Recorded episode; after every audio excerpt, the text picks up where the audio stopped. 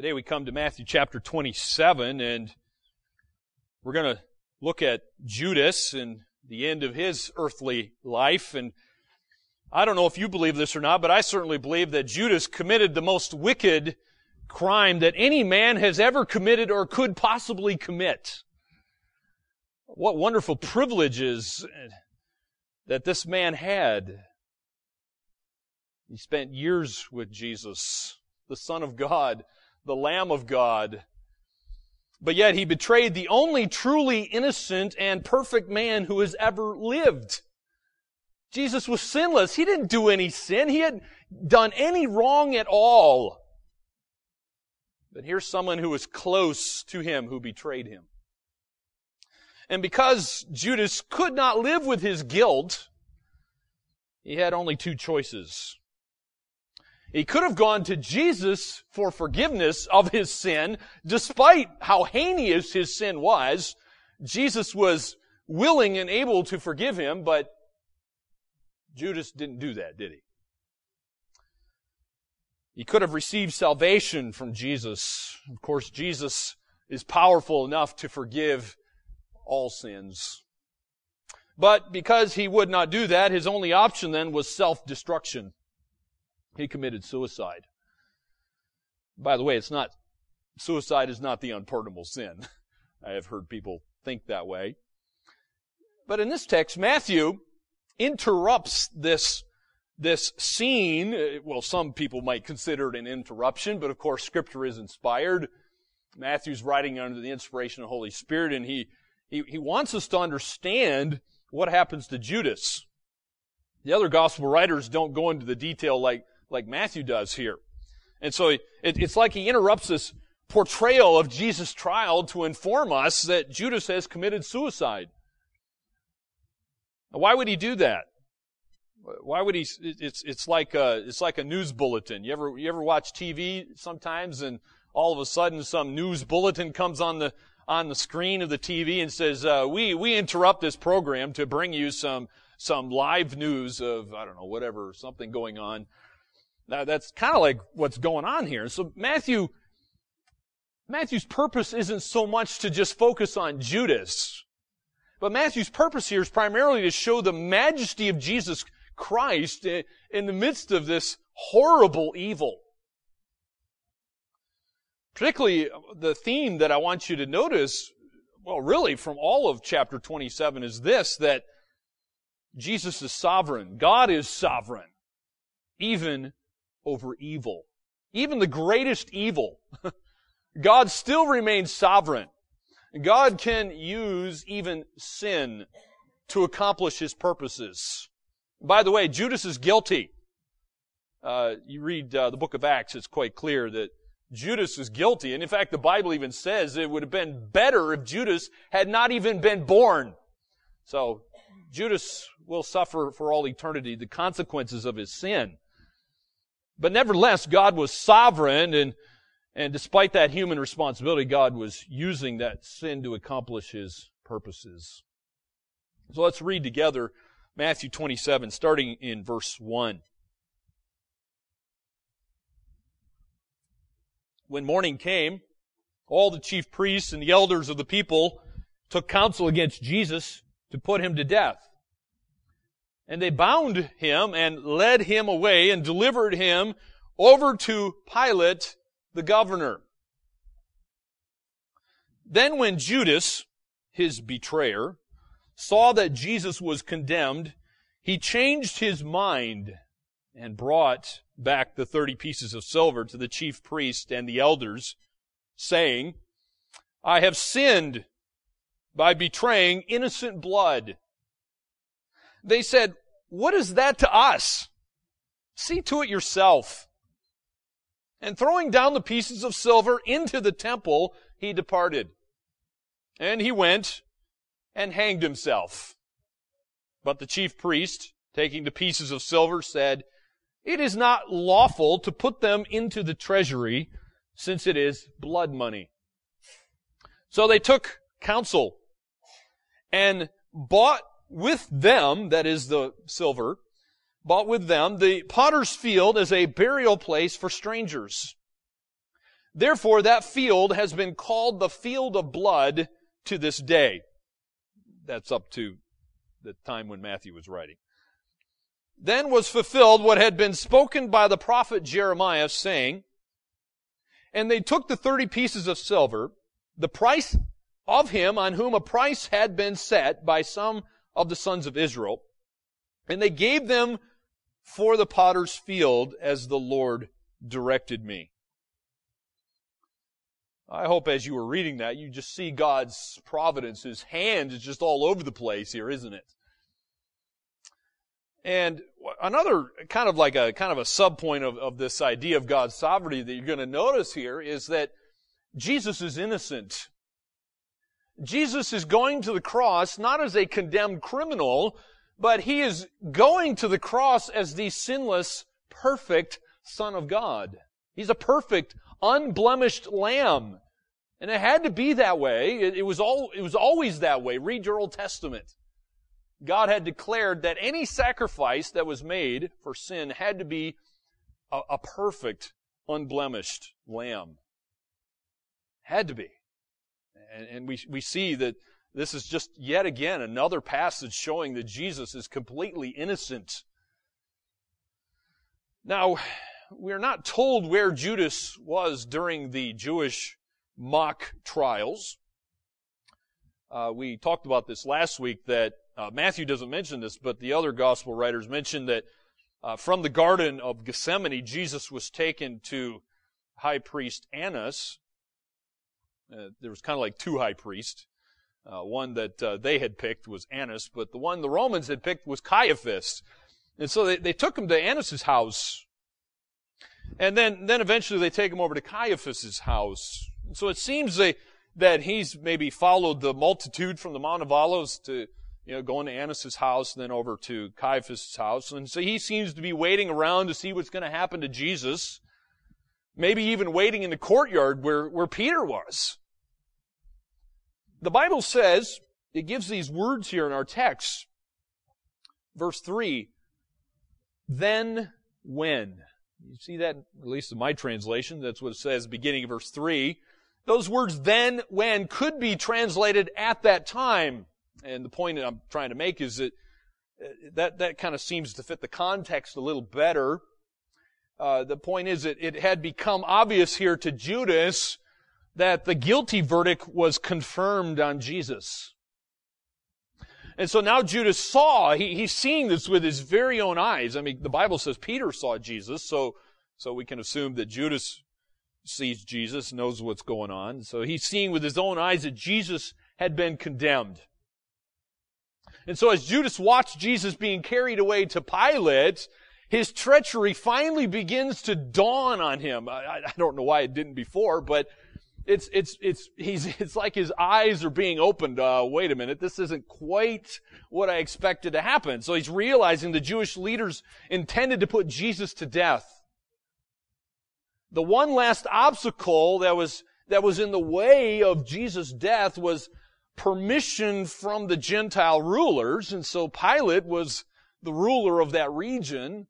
He was the Roman ruler of, of, of that whole region there. And so he was taken to Pilate which, by the way, again is fulfilling Bible prophecy. Jesus said, I will be taken to the Gentiles. I will be given over to the Gentiles. And that's exactly what happens here. And so once Pilate consented, well, Jesus' death is just inevitable. The sight was something that was devastating to Judas. So apparently he wasn't quite expecting this. And so we know, we know it was devastating to Judas because some Bible translations there in verse 3 actually say that Judas felt remorse. Now, You might be looking at a Bible translation that says that. My, my ESV says that he changed his mind. He changed his mind. He was sorry. He was feeling guilt. And By the way, no man could be more evil than Judas Iscariot. Just think about that. Why, you say, why would I say that? Well, he had an a very close personal relationship with Jesus Christ. No man has ever been more exposed to God's truth than Judas has. Not even Peter, James, and John. Yet sadly, he never put his faith in Jesus Christ. He never believed that Jesus was the perfect, sinless Lamb of God who had come to take away his sin. And so Judas was so totally trapped in sin that he actually became a willing instrument of Satan. And I say willing instrument of Satan because Satan cannot, he can't indwell believers. The Bible says that, uh, in fact, in Luke chapter 22, it says Satan entered into Judas who was called Iscariot. Satan couldn't have done that if willing, or if Judas wasn't a willing receiver. And so, he was a false disciple. He was religious, but lost. And he renounced Jesus Christ. Clearly, he had to for Satan to enter into him. And it's interesting, it was, it was uh, just a simple matter uh, for him to persuade, uh, to, um, for Satan to persuade him to betray Jesus. Judas's heart was hard. There, there was, by the way, it's often it, there's, there's a degeneration when it comes into our sin. Just kind of steps down and down and down into degeneration. And Judas's heart had been hardened to the things of God, and, and, and we see even he was hardened to the things of God. He, he's eventually, we see him uh, being brought into the group. Uh, we, we see him stealing. The Bible says he was a thief. He, he's stealing from the money bag as the treasure. And then eventually he just outright betrays Jesus Christ. It's interesting in John chapter 6, Jesus actually called him a devil. Jesus understood his heart. But yet Jesus continually reached out to this man whom he knew full well was going to betray him. Well, Judas's remorse, by the way, was not repentance of sin like like uh, if if you're looking at a KJV translation, for example, it actually uses the word repent or repentance, uh, which might be a little misleading if if you understand the biblical word repentance and what that actually means. Um, I, I, prefer the word remorse or change of mind, but and you say, well, how, how do we know? How do we know that that Judas's remorse was wasn't actual true repentance or a genuine repentance? Well, uh, one of the ways I know that is because of the Greek word that Matthew chooses to use here. Matthew didn't use the Greek word that meant a genuine change of mind, which is what repentance means. He used the word that just merely means regret or sorrow, which is why uh, several Bible translations use the word remorse. And you say, what is, what is repentance? Well, hopefully that little visual illustration there on the screen might help. Uh, repentance, as it says, is literally a 180 degree turn. Repentance is far more than just a, a, a mere regret and sorrow over your sin he did not experience spiritual penitence at all. It was just an emotional remorse. That's all. Just an emotional remorse. Repentance, well, what it would have looked like if he had actually repented and truly changed his mind in regard to his sin is he would have turned to Jesus. Because, because look, there's, it's, it's a new direction. I mean, here, here's a guy who is open to the leading of Satan in his life. He, he's serving himself. He's worshiping himself. And so he's kind of, it's like kind of heading down this road here. You know, he's headed this direction. A 180 degree turn says, I forsake that direction. I forsake my sin. I turn the other way. It's a complete 180 degree turn. So in Judas's case, it would have been a rejection of his sin, and he should have turned to Jesus. But we don't see him turning to Jesus here, do we? No, there's no turning to Jesus at all. So repentance involves a full 180 degree turn, a 180 degree turn. It's a, it literally, it's a turning from sin to Jesus who's the only one who can deal with your sin. It, he is the only path to salvation. Jesus himself said so in John 14, 6. I am the way, the truth, and the life. No man comes to God the Father except through me, Jesus says. So proof that Judas's sorrow was ungodly and very selfish is seen in the fact that he makes no effort to defend Jesus. He makes uh, no effort to rescue Jesus. He leaves Jesus in the Gentiles and the Jews' hands. He had no desire to help Jesus. All he wants to do is quiet his noisy soul. Did you notice that? He just wants to quiet his noisy soul. He's burdened with guilt. It's just crushing him. He just wants to get this crushing feeling off himself. And so he attempts to do that. But he doesn't run to Jesus. What does he do? He returns the 30 pieces of silver back to the priest. Uh, they're the ones who gave him the money, and so he returns it back to them. And by the way, it was there that Judas confessed that he had sinned. It's interesting, he says he's sinned, but notice he's sinned by doing what? What does he say? He sinned by betraying innocent blood. So again, we see Jesus is completely innocent here. He doesn't stand guilty before these people. And Judas was only trying to do what many people try to do. Uh, he's, in, in a way, he's, he's a sad but true illustration of the way we are and way many people, probably most people are. He's trying to make atonement for his own sin. Do you see that? He's trying to make atonement for his own sin. By the way, atonement, uh, you say, what does that mean? Well, atonement, just break the word up into little pieces, and it means at one ment. It's where God takes his enemies and reconciles them to himself. They, then they become at one with him. And so Judas was trying to make atonement for his own sin, which of course he could never do. And, and the reason is no mere human being can do that.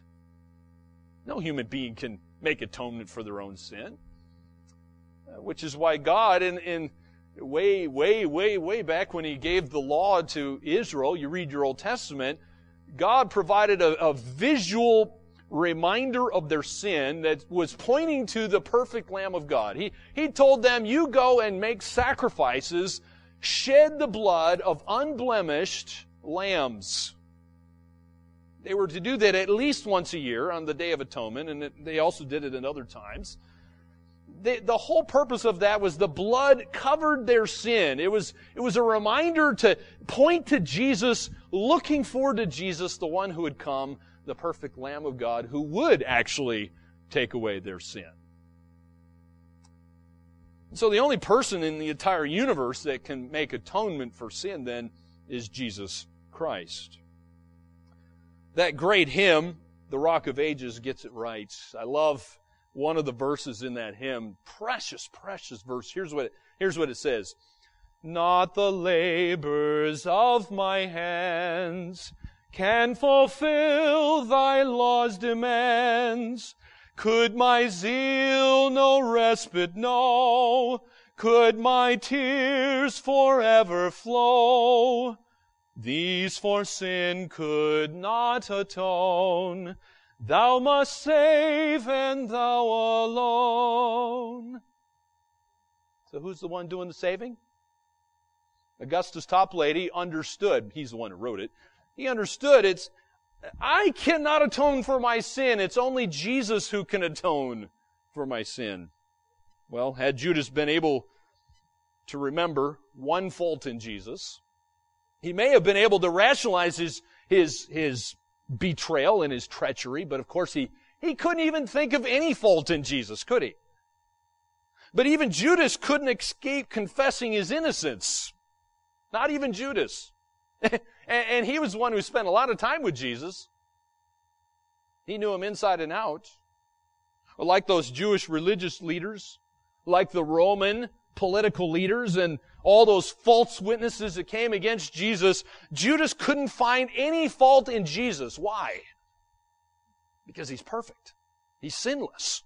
you gotta bring false witnesses against Jesus to condemn him. And so in his sovereign power, God caused his enemies to testify to Jesus' purity. So God needed false witnesses to help Jesus go to the cross to accomplish his purpose. But at the same time, they're also confessing Jesus' purity here. uh, don't you see the irony in this? It's great, isn't it? So yet, despite his confession, Judas had not changed his mind about who Jesus was or about his own need of salvation. Jesus, or Judas, I should say, went to his death a condemned man. He was a sinner who had never put his faith in Jesus Christ. And so this brings me to an important lesson that we need to learn. Here's, here's one of the lessons I want us to learn is that sin never brings the satisfaction it promises.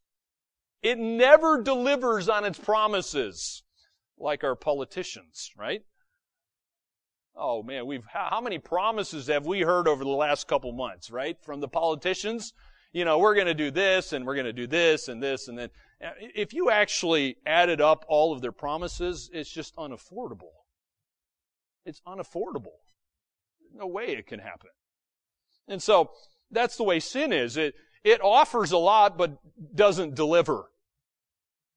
You know, the Hebrews says that sin is only pleasurable for a season. Yeah, it's pleasurable, never lasts. And so instead of happiness, it brings sorrow. And instead of pleasure, it produces pain. And the only solution is God's forgiving grace. And in reply to Judas's agonized appeal, did you notice here in the text what the, the priest and the elders, uh, or I should say, how, how did they reply to Judas? Did you notice? Did you notice that in verse 4? Judas comes in verse 4 and he says, I- have sinned by per- betraying innocent blood. Are these guys caring and loving and, and, and sympathizing with Judas at all? I mean, these are the religious leaders of Israel, right? These are the guys who are supposed to care. What, what do they say? They, they're kind of calloused here, aren't they? What is that to us? See to it yourself. That's what they said in verse 4. So they had no concern for Judas. And, and again, there's another lesson we can learn from this story.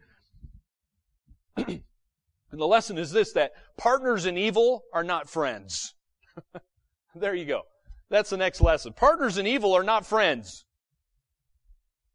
Now, you may have heard a worldly philosophy that says otherwise. Uh, I, have heard it said, and I don't even know where this comes from, that uh, it's, it's kind of common to for some people to say that uh, there's honor among thieves. You ever heard that saying? There's honor among thieves. I hear that all the time. Uh, that is far away from the truth. There is no honor among thieves, right? Evil persons don't live for other people; they live for themselves.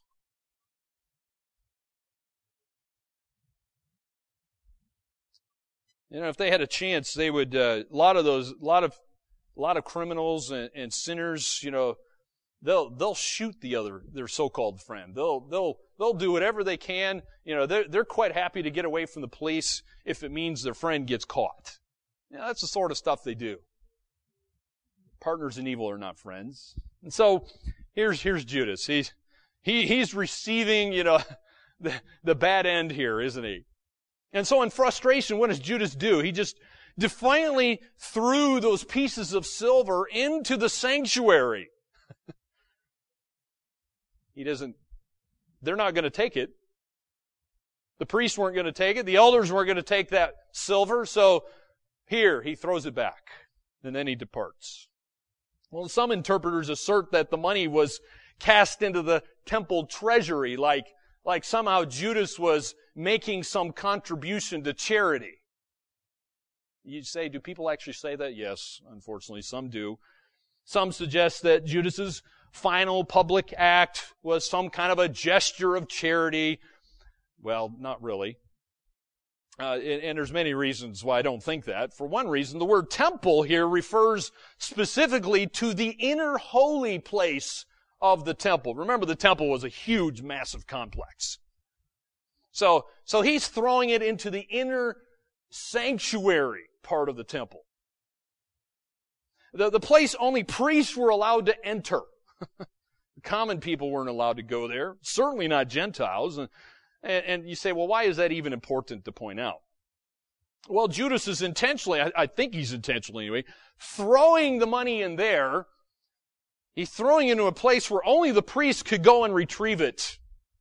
Their dirty, rotten fingers got to touch the money. Don't you love what he's doing here? And so he, he, he's throwing it, he's not throwing it in there out of charity. He's throwing it in there out of spite. He wanted them to feel his guilt. And the Bible says then he goes out and he hung himself. He hung himself. And so since Judas is, was feeling massive guilt from having committed the greatest crime in human history, he may have reasoned then that, well, there's all kinds of reasoning. Uh, I might just kind of give you a few of the reasonings. Why would Judas do that? Well, one of them is maybe he reasoned that hanging was the only escape and a fitting death for someone who betrayed innocent blood. After all, the, even the Old Testament says that uh, that was a capital punishment to betray innocent blood. And so we cannot know Judas's mind for sure. The Bible doesn't reveal Judas's mind exactly, but self-retribution seems a credible explanation for what he did. And if that is true, then he took his own life, uh, think of it this way, as, as an act of ultimate punishment. So again, what is he doing here? In a way, it's like he's atoning for his own sin. And that's the way natural man thinks. We gotta atone for our own sin. It, it was kind of the ultimate self-punishment. Well, I can't help but wonder if William Shakespeare has read this part of the Bible. I don't know for sure if he was a Christian or not, but Shakespeare certainly gives a good illustration of, of guilt and what it can do to the human mind. And, and he did that quite well in the, uh, the play Macbeth. I don't know if you're familiar with Macbeth. Um, I worked on stage crew when I was in, uh, when I went to a Christian university, and we did Macbeth one year. And I was, I was quite captivated by Shakespeare. And in the play Macbeth, uh, Lady Macbeth continually tried to wash her hands after she and her husband, who is Macbeth, obviously, murdered Scotland's king. They murdered Scotland's king, and then they blame, they blame the servants for it. But she, in the process of, of that dastardly deed, she got blood on her hands on the night of the murder, and her imagination, the, the guilt was just plaguing her, continually plaguing her. And she continually felt and, and actually she thought she was continually seeing blood on her, on her hands, despite the fact she's continually going and washing her hands. And so she saw the blood whenever, whenever she looked at her hands. And, and in fact, in the play Macbeth, uh, here's what she, she asked an interesting question. Here's what she says. Will these hands never be clean? The answer is really found in a beautiful hymn that says, What can wash away my sin? What's the answer? Nothing but the blood of Jesus. That's the answer. nothing can wash away your sin but the blood of Jesus. Well, that brings me to a question I want to ask. What about death then? Because Judas goes out and hangs himself. He commits suicide. The book of Acts says that eventually, uh, apparently the rope or tree breaks and Judas falls down on the rocks and you know, Bible says he breaks open. And so he had a, a, a, disgusting death. But did death relieve the guilt? Does death ever relieve guilt? And the answer is no. In fact, for anybody who tries to deal with their sin by death, what is it going to accomplish? Is it going to help? No. It's only going to make it worse. It's going to make it permanent. And it's going to make it worse. As Jesus repeatedly says in the book of Matthew and the other Gospels, hell is a place of eternal torment. Jesus said that hell is a place of weeping and gnashing of teeth. The idea is that you're going to be suffering in torment. Jesus said hell is a place of unquenchable fire. And as I was thinking about this, it's sad to think as I was looking at the text here in Matthew 27, do you realize Judas is in those unquenchable flames of hell even today as we speak? He's still there suffering in torment. So Judas's death did not relieve his guilt. It only made it worse and made it permanent. Judas's death, by the way, think about this, is it's a warning to all Christians. It's a warning to us all. It's possible that you could spend much time in Jesus' company. Not, not physically. Jesus isn't here. But you can spend much time in the company of Jesus' body, his, his church, the bride of Christ. You can hear the best sermons ever preached on this earth. You can even witness miracles and still perish in your sin. It is possible to, to be religious and lost. So therefore, Judas's suicide is an encouragement then to do what Peter did. Remember, Peter betrayed Jesus. He denied Jesus. But unlike Judas, Peter runs to Jesus because he knew Jesus was the only one who could deal with his sin. Here's what Peter says in 2 Peter. It's on the screen. Chapter 1 says, Therefore, brothers, be all the more diligent to confirm your calling and election. For if you practice these qualities, he mentions them earlier, those, those virtues, those qualities, he says, you will never fall. For in all, for in this way there will be richly provided for you an entrance into the eternal kingdom of our Lord and Savior, Jesus Christ.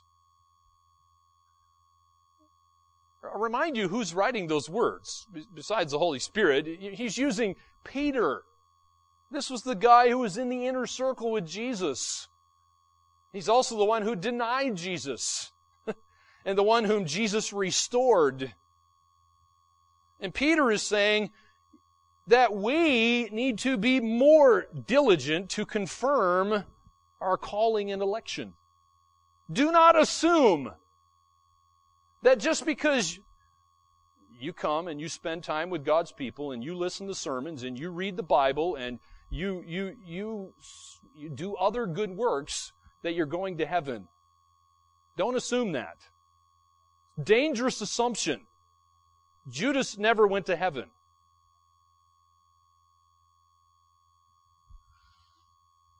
So we see that a guilty Judas proves an innocent Jesus. But let's look at these last few verses quickly.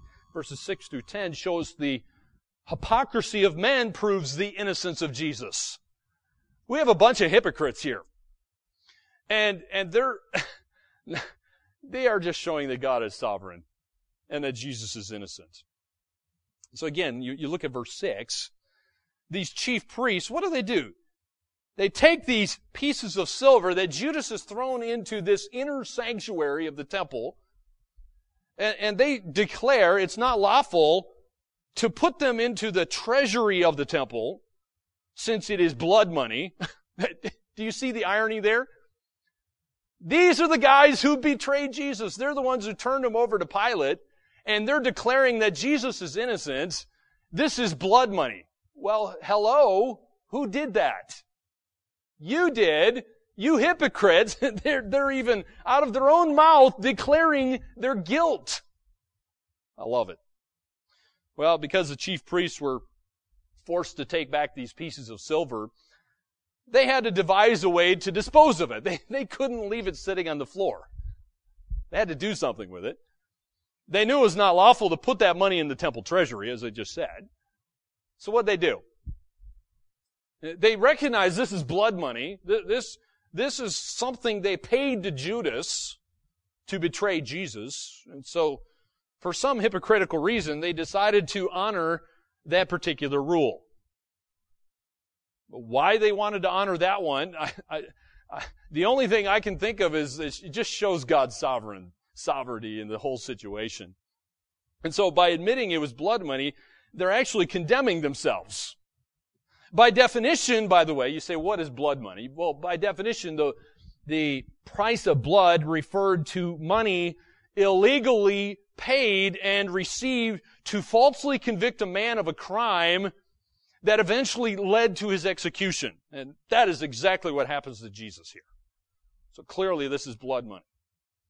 Strangely, the chief priests had no problem with taking money out of the temple treasury to give to Judas to betray Jesus, but they got a problem with putting it back in. Do you see the irony? They had concerns about putting it back. And so in, in doing that, they, they're actually testifying before the entire world then that they're guilty and that Jesus is innocent.